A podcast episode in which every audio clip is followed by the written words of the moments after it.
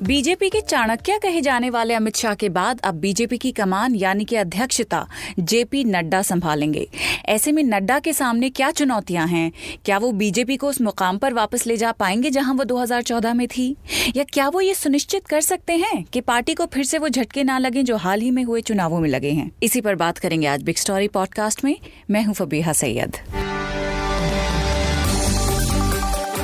Quint Hindi पर आप सुन रहे हैं बिग स्टोरी पॉडकास्ट इस पॉडकास्ट में बड़ी खबर से जुड़े हर तथ्यों को बताकर आपको पूरी तस्वीर से आगाह करने की कोशिश करते हैं।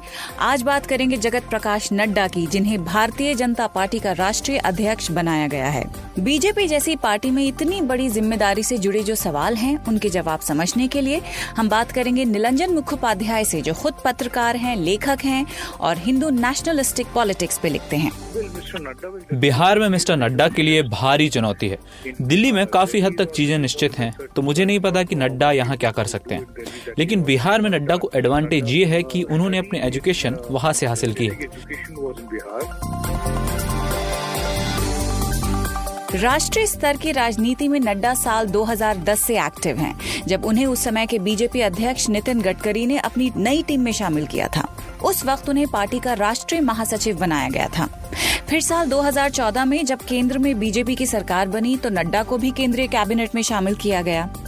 जेपी नड्डा दो बार, यानी कि 2012 और 2018 में राज्यसभा में सदस्य के तौर पर भी चुने गए और अब पार्टी के अध्यक्ष बना दिए गए हैं।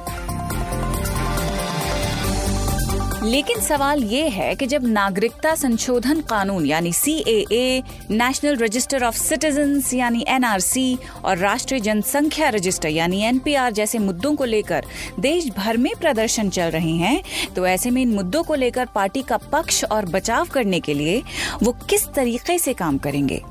नड्डा के सामने किस तरह की और दूसरी चुनौतियाँ हैं इन सभी बातों पर हम बात करेंगे नीलंजन मुखोपाध्याय से। सर वक्त देने के लिए बहुत बहुत शुक्रिया। बीजेपी के नए अध्यक्ष और प्रोटेस्ट की रोशनी में उनके सामने जो नए चैलेंजेस होंगे उन्हें आप किस तरह से देखते हैं? स्पेशली आने वाले चुनाव में नड्डा के लिए क्या चैलेंजेस होंगे?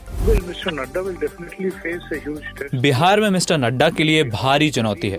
दिल्ली में काफ़ी हद तक चीज़ें निश्चित हैं तो मुझे नहीं पता कि नड्डा यहाँ क्या कर सकते हैं। लेकिन बिहार में नड्डा को एडवांटेज ये है कि उन्होंने अपने एजुकेशन वहाँ से हासिल की है नीतीश कुमार समेत जेडीयू के दूसरे लीडर्स काफ़ी हद तक कंफर्टेबल हैं। तो इस चीज़ का नड्डा को फ़ायदा हो सकता है। अब इससे बीजेपी को इलेक्शन में क्या हासिल होगा? ये देखने की बात है।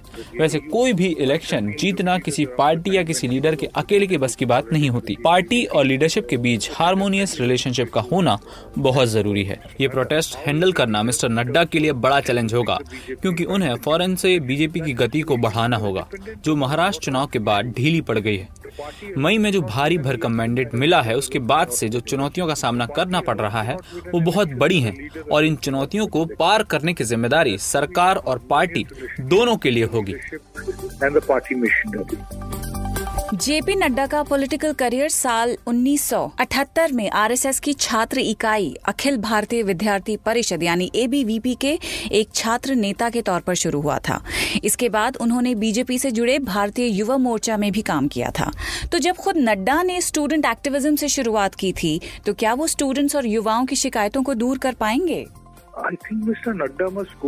मिस्टर नड्डा को वापस अपने स्टूडेंट डेज़ को याद करना होगा और समझना होगा कि छात्र किस चीज़ का विरोध करते हैं। अभी की लीडरशिप का रवैया यह था कि भाजपा राष्ट्रवाद के चश्मे से ही छात्रों के विरोध प्रदर्शन को देख रहा था। मेरे हिसाब से उन्हें समझना होगा कि छात्रों की परेशानियों की वजह सीए या फ़ी हाइक नहीं है बल्कि कई और दूसरी चीज़ें हैं जिनमें सबसे बड़ा इशू है अनएम्प्लॉयमेंट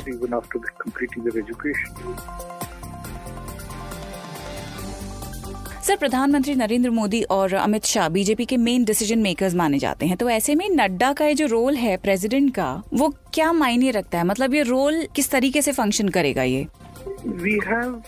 जैसा पहले हम हिमाचल प्रदेश में देख चुके हैं कि नड्डा एक कामयाब ऑर्गेनाइजेशनल लीडर रह चुके हैं। नब्बे के दशक में वो भारतीय युवा जनता मोर्चा के भी चीफ रह चुके हैं और वो ऑर्गेनाइजेशन उन्होंने भी अच्छे से चलाई थी। मुझे लगता है कि मिस्टर नड्डा अमित शाह से बेहतर काम कर पाएँगे अगर उन्हें स्पेस दी जाए ताकि वो उन अलाइस के साथ बेहतर ढंग से डील कर सके, जिनके साथ बीजेपी का रिश्ता अमित शाह के कार्यकाल में थोड़ा तनाव भरा रहा है। पर्सनालिटी की बात करें तो मिस्टर नड्डा शाह के मुकाबले काफ़ी सौ फॉर्म में सभा के हैं। मुझे उम्मीद है कि बीजेपी के अलाइज के साथ हारमोनियस तरीके से काम करेगी।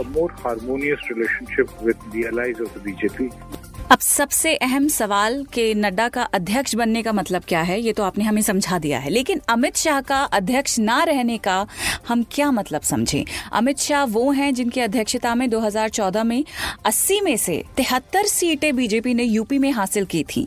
तो नड्डा के लिए इस तरह की बूथ लेवल पॉलिटिक्स रेप्लीकेट करना कितना चुनौती भरा हो सकता है? यानी अमित शाह ने जिस तरह बीजेपी को इलेक्टोरल सक्सेस दिलाई है, जिस तरह का बूथ पॉलिटिक्स उनका स्ट्रांग रहा है तो क्या नड्डा वो शाह मैजिक दोहरा पाएँगे कि नहीं? नड्डा जिनकी जगह ले रहे हैं वो आसान काम नहीं होने वाला है। उनकी तुलना हमेशा अमित शाह से की जाएगी और एक बहुत बड़ा हैंडीकैप है जो मिस्टर नड्डा फेस करेंगे। कि उन्हें हर कदम पर पार्टी के अंदर और बाहर दोनों जगह अमित शाह से कंपेयर किया जाएगा। अगर मिस्टर नड्डा कुछ करने में कामयाब नहीं होते हैं तो लोग कहेंगे कि ओह अमित शाह होते तो पार्टी यूँ फेल न होती। अगर कुछ अच्छा करेंगे तो ये सुनने को मिलेगा कि देखो ये अमित शाह से भी बेहतर निकले। तो मिस्टर नड्डा के लिए बिल्कुल कंफर्टेबल सिचुएशन नहीं होगी। और अमित शाह से कंपैरिजन हमेशा होता रहेगा।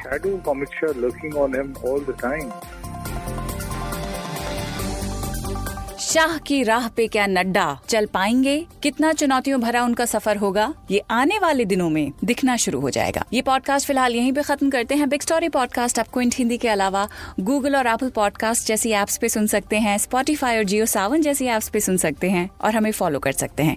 कल दोबारा मुलाकात होती है एक और बिग स्टोरी के साथ। मैं हूँ फबीहा सैयद।